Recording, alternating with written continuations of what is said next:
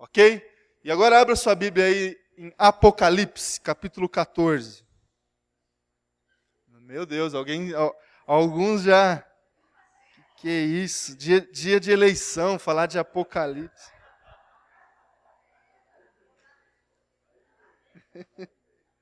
Não é capítulo 14, irmãos, capítulo 3, versículo 14.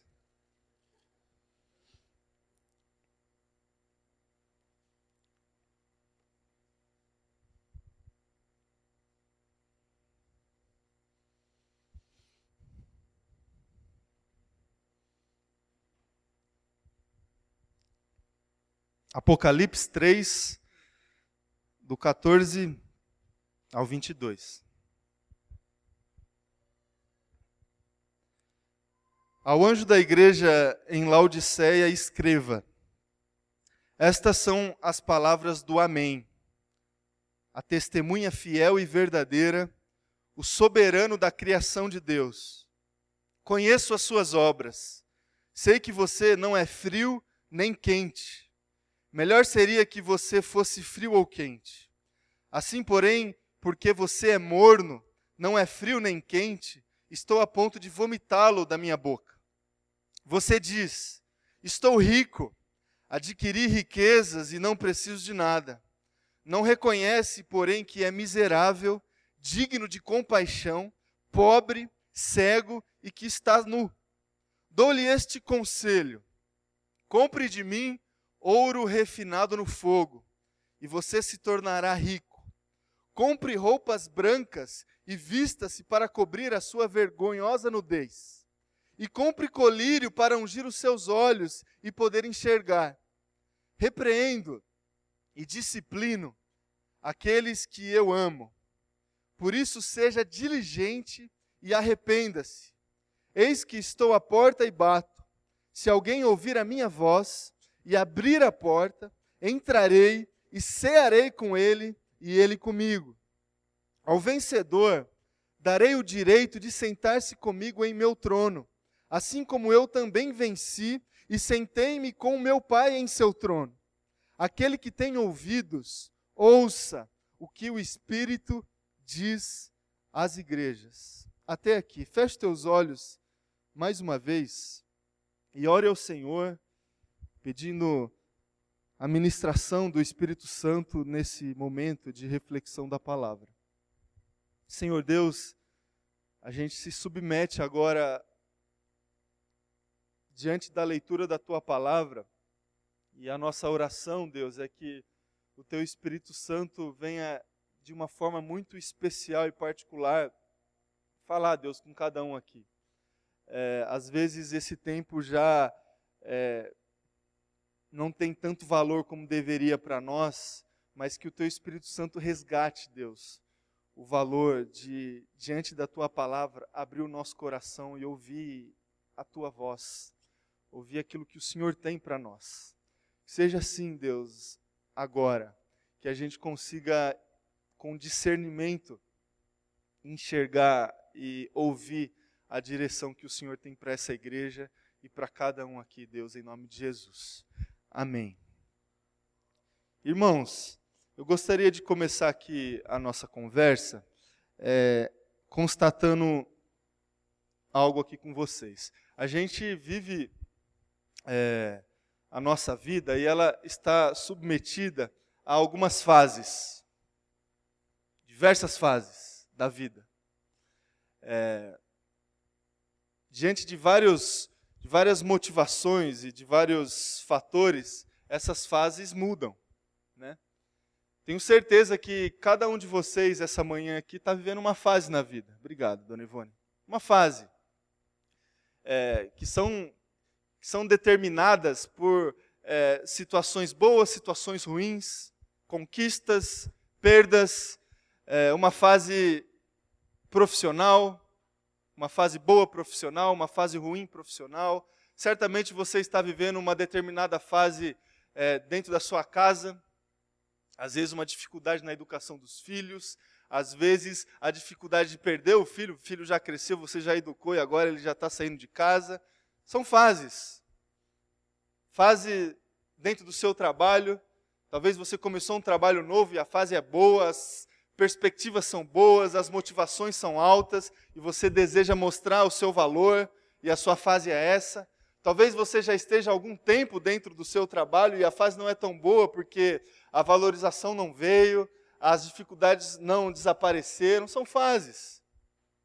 Talvez você esteja, é, você seja um profissional é, liberal ou um, algum empresário e a fase é, do país determina a sua fase e você anseia pela mudança dessa fase para que as coisas é, voltem a prosperar. Irmãos, a gente. A nossa vida é, é experimentada a partir de fases. Ora, fases boas, ora, fases ruins. É, e são vários os fatores que definem essas fases. Por exemplo, se a gente pegar é, o nosso ano, o nosso ano também são. É, o ano é dividido em fases de humor, de expectativa, de cansaço, de, de desgaste. Se a gente pegar, por exemplo, o início do ano, a gente experimenta alguns sentimentos específicos de início do ano. No início do ano é quando a gente faz os nossos planos, as nossas promessas. Não é? No início do ano é quando a gente chega para os nossos amigos e a nossa família e, e fala a seguinte frase: ó, nesse ano eu vou. As mulheres já sabem o que vai, né? Esse ano eu vou. No início do ano a gente faz isso, ou no finalzinho dele. Mas quando a gente é, vislumbra uma nova fase, uma, um, um, parece que vai mudar as coisas, e a gente começa a fazer planos, a alimentar expectativas. E aí o ano começa. E aí a gente é, define as ações para tentar suprir e cumprir com os nossos compromissos. E a gente vai atrás de cumprir esses compromissos. E, no, e normalmente no primeiro semestre é essa fase de a gente correr atrás das coisas, para tentar é, responder positivamente aquilo que a gente prometeu lá atrás. E aí uma terceira fase do ano, segundo semestre, assim, mais ou menos a fase que a gente está, a gente começa a perceber que aquilo que a gente prometeu lá atrás a gente não vai conseguir cumprir. Ou pelo menos 100%, ou boa parte. E aí o desgaste vem, porque a, a ação não foi suficiente, o esforço não foi suficiente. As coisas não aconteceram como a gente gostaria que acontecesse. E essa fase do ano é quando a gente chega à conclusão que a gente está cansado. A gente está cansado. Desgastado. O diagnóstico não é somente positivo, tem várias situações negativas. E aí uma quarta fase é quando a gente de fato faz a avaliação. Ah, esse ano foi bom, esse ano foi ruim, esse ano poderia ter sido melhor, ou esse ano poderia ter sido pior e foi legal. E aí a gente entra no novo ciclo, renova as esperanças, alimenta novas, novos compromissos e novas promessas e a vida segue. Irmão e irmã, na nossa vida espiritual, a gente também é, experimenta fases na nossa caminhada com Cristo. Também existem fases. Eu não sei qual, qual é o tempo que você está aí na caminhada com Jesus. Talvez você já esteja há um longo tempo perseverando no caminho de Cristo, perseverando nas suas convicções de fé, na sua busca pela vontade do Senhor, na sua entrega pela vontade e pelo querer de Cristo na sua vida. Talvez você esteja no começo dela. as fases são diferentes. E da mesma forma que a gente consegue dividir o nosso ano em, nessas fases, a gente, de alguma forma muito parecida, a gente consegue dividir a nossa vida espiritual nessas fases. Há uma fase que as perspectivas são boas, o ânimo é alto, a gente faz promessas, a gente tem uma esperança muito forte no coração de que as coisas vão acontecer. Há uma segunda fase que a gente corre atrás, que a gente se entrega, que a gente se envolve com a igreja, que a gente se envolve com a obra, que a gente se envolve com o reino, que a gente é, entrega o nosso coração, veste a camisa e entra no movimento de Cristo.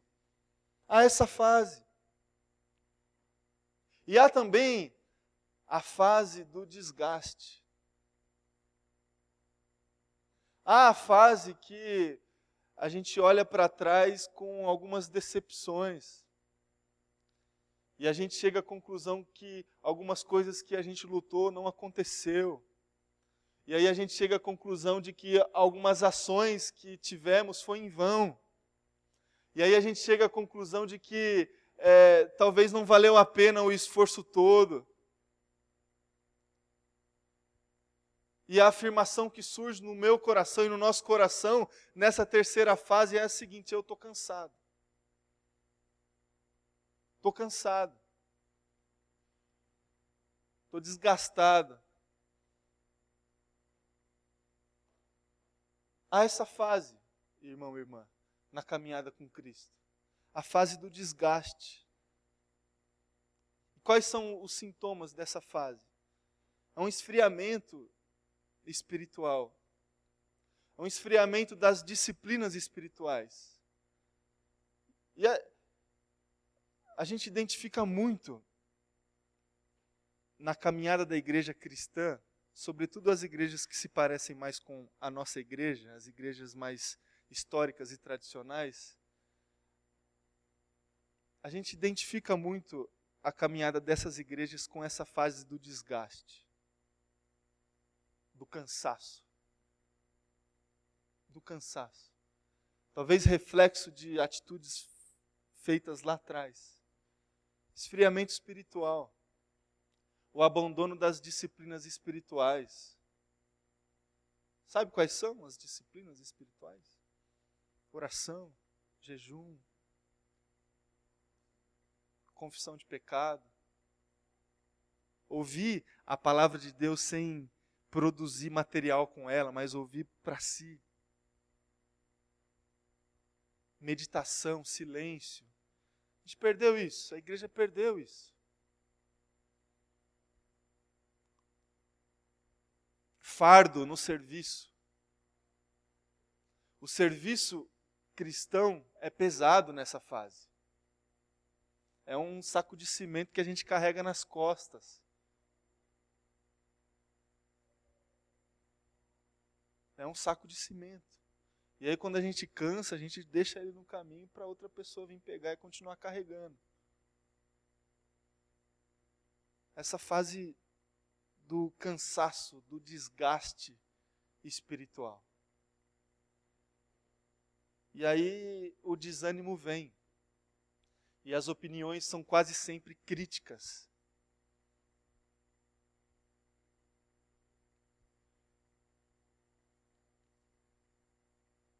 A gente lê um texto, é, irmão e irmã, que eu não sei se você se lembra do contexto desse texto que a gente leu.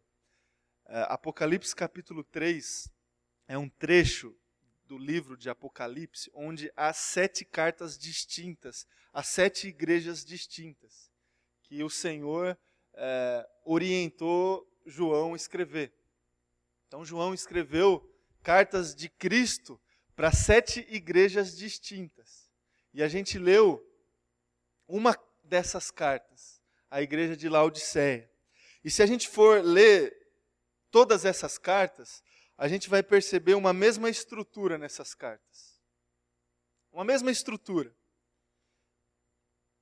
Se você ler as sete cartas de Apocalipse, você vai perceber que há um destinatário. As sete cartas começam da seguinte forma: ao anjo da igreja tal.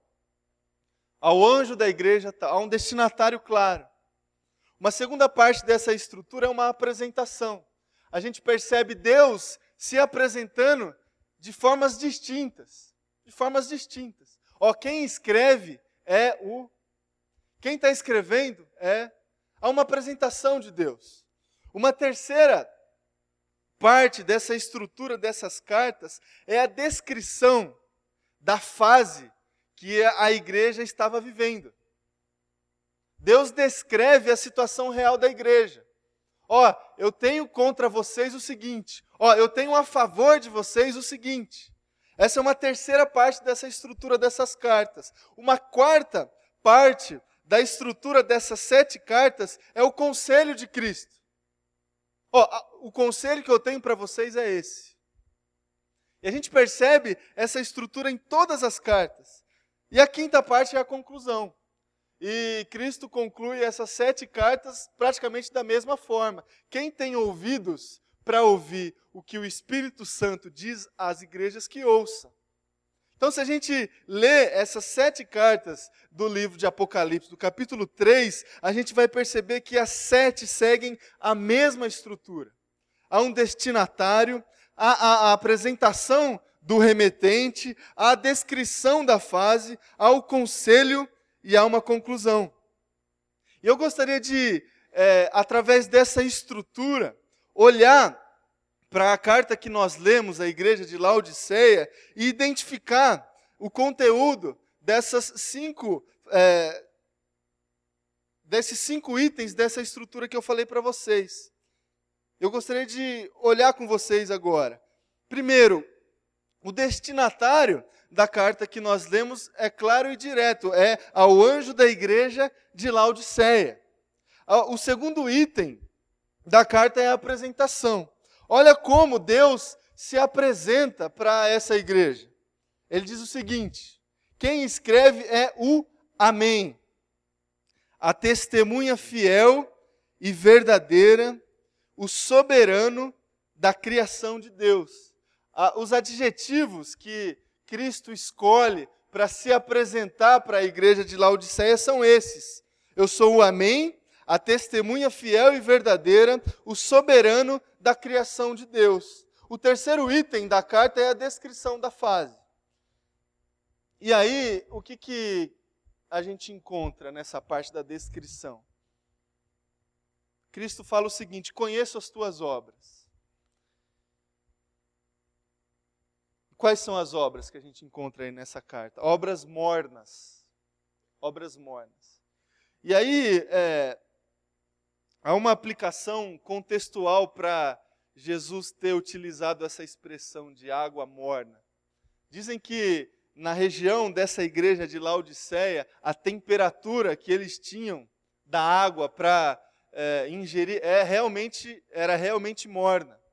Eu não sei se você já bebeu água quando, é, quando você estava com muita sede e a água estava morna. É horrível. Sei quantos gostam de praticar esporte, jogar bola, que nem a gente lá, né, Flávio? Xandão. A gente não, eu. O Xandão vai bem pouco. Mas depois a gente jogar e cansado vai na torneira lá, e se a água estiver morna, o que a gente faz? A gente bebe só para molhar a boca e pff, joga para fora, não é? É mais ou menos isso que a gente faz. E a, a expressão utilizada por Cristo para definir as obras dessa igreja de Laodiceia é, tem algum sentido contextual. A água que o povo dessa igreja consumia era uma água morna e não servia para nada. Não servia para nada, eles tinham que manipular essa água para o alimento. A conclusão é essa, não serve para nada. E aí Cristo, ele descreve a fase dessa igreja de Laodiceia dessa forma. Ó, as suas obras não são nem quente, nem frias, são mornas. Não serve para nada. Quem dera fosse fria ou quente. Mas são mornas. que mais que Cristo descreve diante da fase dessa igreja? A confiança que as pessoas dessa igreja tinham nas suas próprias riquezas. Nas suas próprias riquezas. Ele diz o seguinte no versículo 17: Você diz, Estou rico, adquiri riquezas e não preciso de nada. E uma terceira descrição que a gente encontra nessa carta diante da fase dessa igreja é a falta de discernimento da realidade. Ele diz o seguinte: não reconhece, porém, que é miserável, digno de compaixão, pobre, cego e que está nu. Eles não conseguiam enxergar aquilo que de fato eles eram. Eles não tinham o discernimento para enxergar a realidade.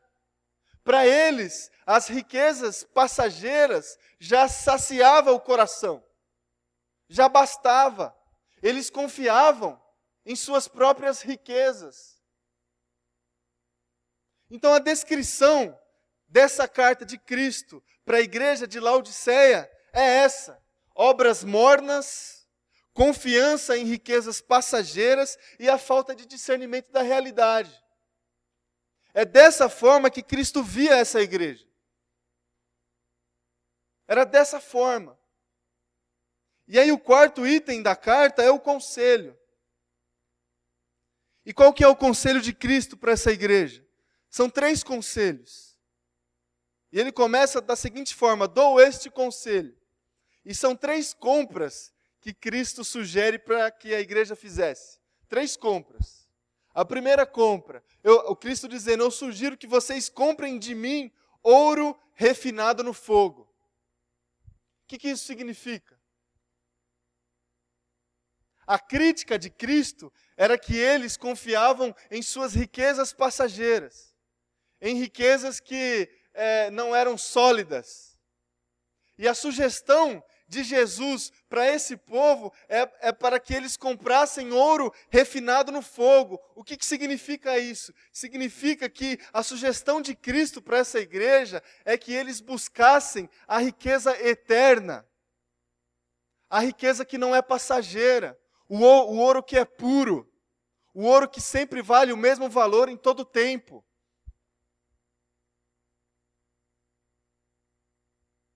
Essa foi a primeira sugestão, a busca pelo verdadeiro tesouro e o desapego às riquezas passageiras, a busca pelo reino de Deus, seus valores e os seus princípios. Há uma distinção muito clara, irmão e irmã, até nos dias de hoje, em relação a riquezas. E há é, um, um, uma distinção efetiva na escolha e na proposição dessas riquezas. E por Cristo também em outros lugares na palavra de Deus. Ou a gente confia nas riquezas passageiras e nas riquezas desse mundo, ou a gente confia nas riquezas eternas e nos valores e nos princípios eternos. Não há como conviver com essas duas escolhas. Há uma distinção clara. Ou a gente confia nas coisas dessa terra, nas riquezas dessa terra, nos valores dessa terra, nos valores desse mundo, ou a gente confia nos valores eternos e nos valores do reino de Deus. O conselho de Cristo para essa igreja vai exatamente nesse sentido. O meu conselho para vocês, Cristo falando para a igreja de Laodiceia, é que vocês comprem de mim a riqueza que nunca acaba. É que vocês é, transfiram a confiança que vocês têm nas coisas desse mundo para os valores do meu reino. Esse foi o primeiro conselho. O segundo conselho que Cristo dá a essa igreja é o seguinte: compre roupas brancas e vista-se para cobrir a vergonha da nudez. O que, que significa isso? A busca por um despertamento espiritual que gera arrependimento. O que significa e o que significou, irmão e irmã, Cristo descrever a fase dessa igreja e as obras dessa igreja como se fossem obras mornas? O que são obras mornas? São obras sem compromisso. São obras que não partem de uma vida transformada, mas partem de uma rotina. São obras que é, estão muito mais preocupadas com o fim do que com a construção delas. E a segunda sugestão e o segundo conselho de Cristo vem exatamente para contrapor a descrição que Cristo faz acerca dessas obras mornas. Compre de mim roupa, roupas brancas, vista-se para cobrir a vergonha da nudez. O que importa para Cristo, irmão e irmã, não são as obras. O que importa para Cristo é a essência. É a essência. É aquilo que nós somos. É a preocupação que a gente tem com o interior. É a preocupação que a gente tem com os nossos princípios e aquilo que a gente faz porque nós, por aquilo que nós somos. A preocupação que a gente deve ter com o nosso comportamento. A preocupação que a gente deve ter com o pecado. A gente não ouve mais, irmão e irmã, pregações e palavras sobre pecado na igreja hoje em dia. A gente se acostumou. A gente se a gente tomou um molde do nosso tempo, da nossa cultura, e a gente misturou um pouquinho ela, tornou ela um pouco mais agradável e mais consumível, e é dessa forma que a gente vive a nossa vida cristã. A gente negociou algumas coisas, manteve outras, e é assim a gente vai vivendo. A gente precisa se preocupar com a dimensão do pecado e, acima de tudo, com o desafio do arrependimento. A gente só se relaciona com Cristo com os nossos corações arrependidos. Sempre. Sempre. A postura que a gente deve ter diante da presença de Jesus é uma postura de arrependimento, de reconhecimento. Sempre foi assim. Sempre foi assim. A gente olha em todas as escrituras sagradas e a gente percebe os filhos e filhas de Deus se achegando à presença de Cristo com um coração contrito e quebrantado. Todos eles. E às vezes a gente perde essa dimensão. E às vezes a gente chega a Cristo em oração sem essa dimensão da contrição do coração e o arrependimento dos nossos pecados. Irmão, irmã, nós não somos dignos da presença de Cristo. Não somos. Não somos. Nós não somos dignos daquilo que Cristo fez por nós. Do amor incondicional de Jesus pela minha vida e pela sua vida. A consequência natural da história seria a morte seria a nossa morte. É isso que merecíamos. Só que o amor de Deus transpôs isso tudo e nos ofereceu a vida. Só que esse oferecimento da vida deve constranger o nosso coração. E a única postura que devemos ter diante de Jesus é a postura de reconhecimento das nossas dívidas e dos nossos pecados. e de fato comprar essas roupas brancas para vestir a nossa vergonha. É isso que Cristo fala. E obras de pessoas que reconhecem as suas mazelas e o seu pecado não são obras mornas. São obras quentes. São obras quentes. Sejam elas quais forem. Agora, obras de pessoas que não têm essa dimensão no coração de contrição, de arrependimento, são obras mornas. São obras mornas. E um terceiro conselho que Cristo dá à igreja de Laodiceia é para que essa igreja comprasse colírio para ungir os seus olhos. Esse conselho vem na contramão da falta de discernimento que eles tinham para olhar para a realidade verdadeira da vida deles. Na descrição da fase, Cristo disse o seguinte: ó, vocês não conseguem enxergar que vocês são miseráveis. Vocês não conseguem enxergar a pobreza de vocês. E já que vocês não conseguem enxergar, comprem colírio para ungir os seus olhos. E o que, que é esse colírio? É a, o discernimento espiritual que a gente deve ter para enxergar a realidade como ela é. para enxergar a realidade das nossas vidas, a realidade é, real, verdadeira, não uma ilusão, não uma ilusão. Por isso que a gente fala que quanto mais a gente se aproxima do Senhor, mais a gente sabe quem de fato nós somos. A dinâmica é exatamente essa. A dinâmica é exatamente essa. E a gente precisa desse discernimento, primeiro, para enxergar a realidade, e segundo, para vislumbrar as possibilidades. Para encher o nosso coração de esperança e começar a vislumbrar aquilo que Cristo pode fazer. Porque se eu não tiver noção da realidade, eu não vou ter condições de esperar um futuro melhor, uma transformação verdadeira na minha vida. É assim em todas as instâncias. É assim na minha vida, é assim na vida da igreja, é assim na vida de qualquer instituição, de qualquer grupo de pessoas. Se a gente não conseguir o que enxergar o que nós somos hoje, a gente não vai conseguir enxergar o que a gente pode ser amanhã. E esse discernimento espiritual a gente precisa buscar. Esse colírio para os nossos olhos, a gente precisa buscar quem nós somos hoje.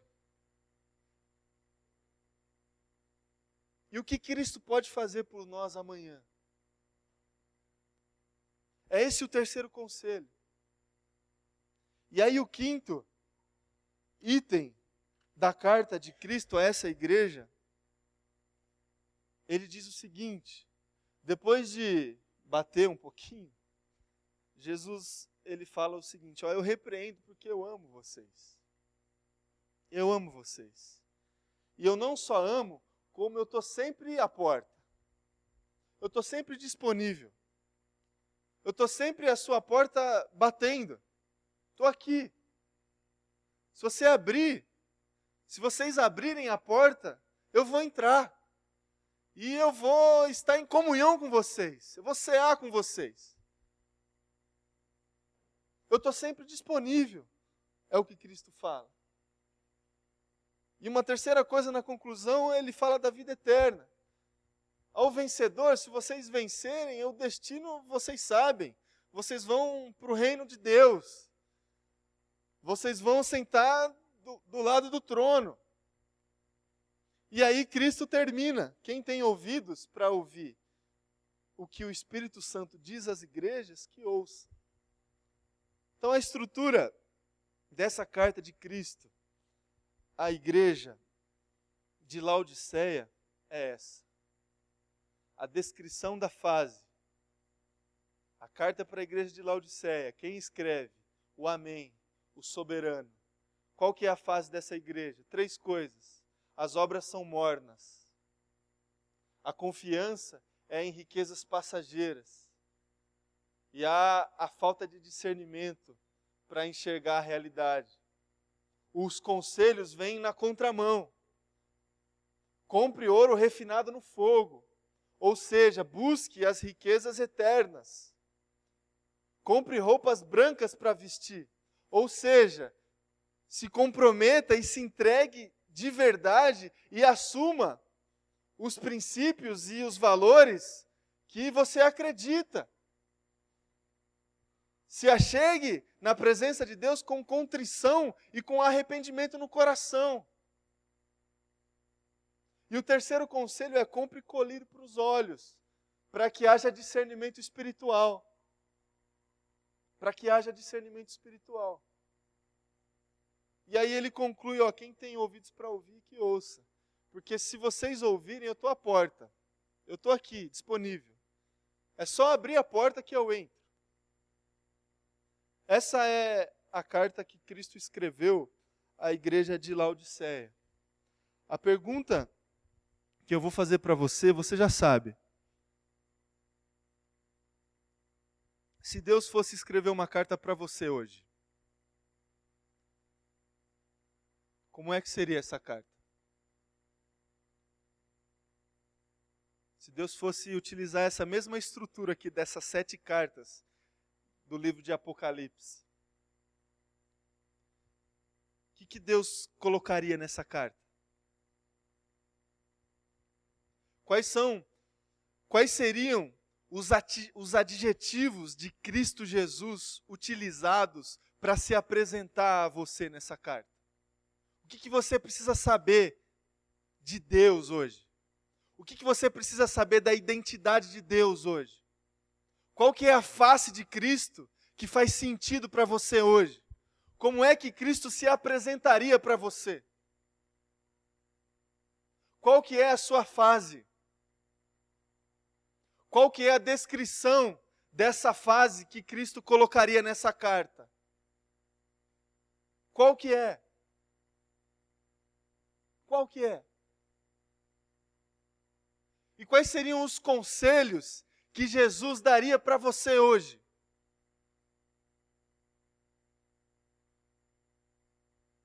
Vou mudar a pergunta. Se Cristo escrevesse uma carta para a IPI do Ipiranga hoje, ao anjo da Igreja Presbiteriana Independente do Ipiranga de São Paulo,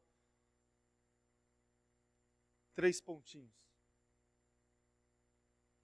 Como é que Cristo se apresentaria para nós hoje, irmão e irmã? Cristo chegaria para nós e falaria: Eu sou quem? Eu sou quem? Qual que é a descrição da nossa fase? Será que nós estamos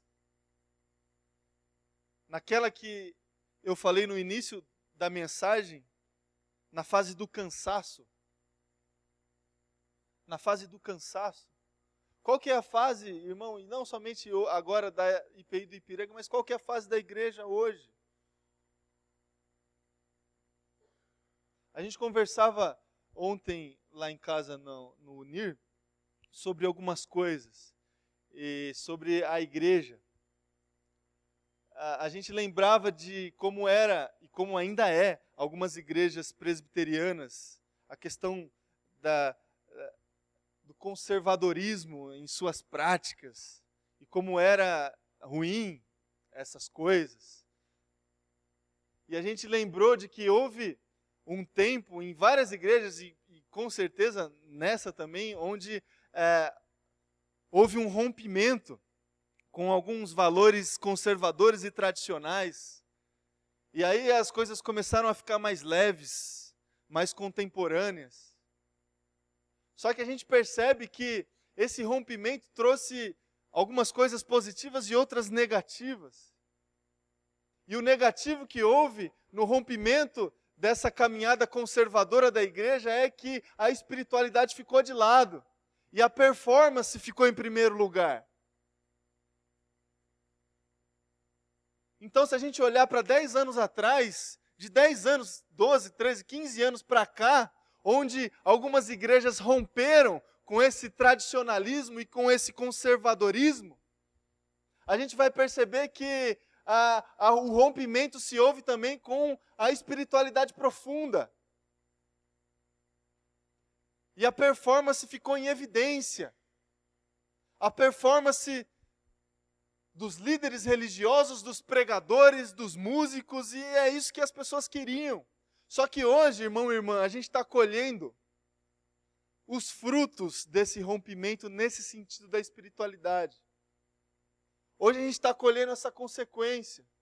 E hoje a gente percebe os adolescentes e jovens e adultos e os mais experientes que não têm a prática de uma espiritualidade profunda. Que não têm a prática de uma espiritualidade profunda. Ontem eu participei de uma de um fórum de discussão com os pastores aqui do presbitério sobre plantação e revitalização de igreja. E aí a gente chegou lá e a gente pensou que a gente ia ouvir vários, várias dicas e vários instrumentos para poder aplicar na igreja e a igreja começar a crescer. E aquilo que a gente ouviu foi o seguinte: a igreja precisa de espiritualidade. A igreja precisa parar, se aquietar e ouvir o que Deus tem a dizer. E é dessa forma que a igreja vai ser revitalizada. E aí a gente ouviu o dia inteiro sobre isso. E alguns pastores compartilharam as suas experiências e disseram: Eu nunca tinha ouvido isso. Eu não sabia que era assim. Irmão, irmã, a gente precisa de algum resgate aí na nossa espiritualidade. A gente precisa de um despertamento real. Real. A gente precisa é, de um compromisso verdadeiro com Cristo. De um compromisso verdadeiro com Cristo. A gente precisa ser resgatado, resgatar alguns valores. Eu não sei, irmão e irmã, qual seria o conteúdo dessas cartas que eu sugeri a vocês. Não sei mesmo. Eu não sei qual seria a carta de Cristo para você. Não sei qual seria a carta de Cristo para a nossa igreja. Eu não sei. Mas há esses indícios. E há a ministração do Espírito Santo que pode dizer a você qual seria essa carta. Que pode dizer a você. E essa ministração pode te dar alguns conselhos. Pode te dar alguns conselhos. E a conclusão é a mesma. A conclusão é a mesma. A gente precisa de discernimento espiritual para ouvir aquilo que Cristo está nos dizendo. A gente precisa desse discernimento. A gente precisa abrir a porta para Cristo entrar e a gente ouvir o que ele tem a dizer. É isso que a gente precisa. A gente se acostumou a chegar diante de Jesus com um pedido pronto, com a resposta pronta, com o direcionamento já definido. A gente se acostumou com isso. E aí a gente chega para Deus e a gente sabe que ou é sim ou é não. Ou é sim ou é não. A gente não chega, irmão e irmã, hoje em dia diante de Deus para ouvir coisas que a gente não imagina que a gente vai ouvir. A gente não tem mais esse costume. A gente não tem mais esse costume de orar e ficar aberto para Deus falar qualquer coisa. Para Deus falar qualquer coisa.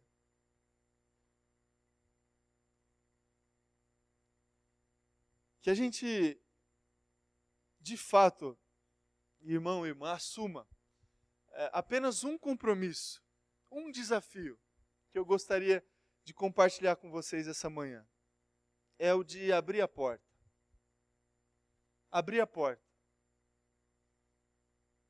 Eis que estou à porta e bato. Se vocês abrirem a porta, eu vou entrar vou estar em comunhão com vocês, vou cear com vocês e vocês comigo. Que a gente assuma só esse compromisso de abrir a porta. E aí Deus vai fazer. Deus vai falar. Deus vai direcionar. Seja assim, em nome de Jesus. Feche teus olhos, a gente vai orar.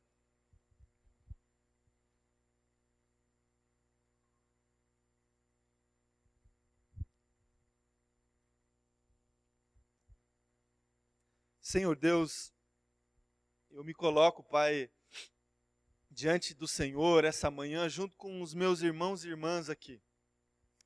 É, e o único Deus, a única postura nossa é que a gente consiga, Deus, abrir a porta das nossas vidas para que o Senhor entre. É isso, Deus, que a gente quer. Que o Senhor entre, Pai, na vida de cada irmão e irmã aqui presente, Deus, e faça a tua vontade, Pai. E faça a tua vontade, Deus. Que o Senhor traga, Deus, a partir dessa comunhão, uma, um discernimento espiritual. Para a gente saber qual que é a realidade das nossas vidas. Qual que é a fase que a gente está vivendo. Qual que é a fase da nossa caminhada cristã que a gente se encontra hoje se a gente está cansado, se a gente está com ânimo, se a gente está fazendo as coisas no automático, se a gente está de fato com um coração sincero na tua obra e no teu reino. Que o Senhor traga, Deus, discernimento espiritual para que a gente de fato enxergue essas coisas. E que o teu Espírito Santo, Deus, venha nos aconselhar e nos dizer o que, que a gente precisa fazer, Pai. Uma coisa eu sei, a gente precisa te buscar. A gente precisa te buscar. A gente precisa buscar o teu reino.